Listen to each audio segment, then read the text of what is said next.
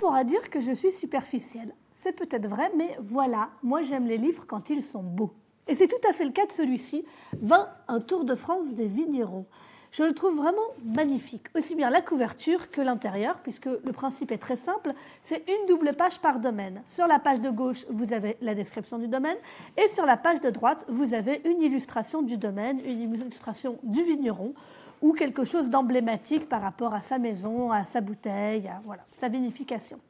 Qu'est-ce qui est intéressant? D'abord le choix euh, des vignerons, qui est, qui est, vraiment bien, qui est soigné. Et puis surtout, il y a un petit descriptif qui raconte un petit peu la vie du domaine.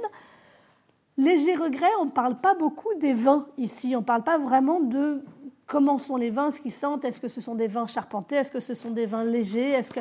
Mais enfin, pour comprendre un petit peu qui est qui, je trouve que c'est bien fait. Euh, puis c'est surtout très agréable à feuilleter, très agréable à lire. C'est didactique, c'est simple, c'est bien fait.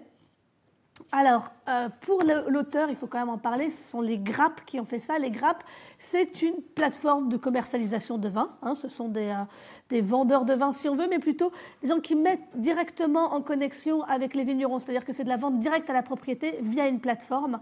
Donc évidemment, bah, les vignerons proposés, ce sont les vignerons qui sont vendus sur la plateforme. Hein. Mais bon, là-dessus, il n'y a, pas a pas tellement de pièges, euh, c'est assez assumé. Et euh, voilà, un joli petit livre pour Noël. Il coûte 28 euros, ce qui est assez cher quand même, mais quand on veut une bonne illustration, parfois, il faut payer. Et avec ça, vous avez en tout cas un bon choix de bouteilles à acheter, pas forcément sur les grappes, mais euh, chez le vigneron aussi.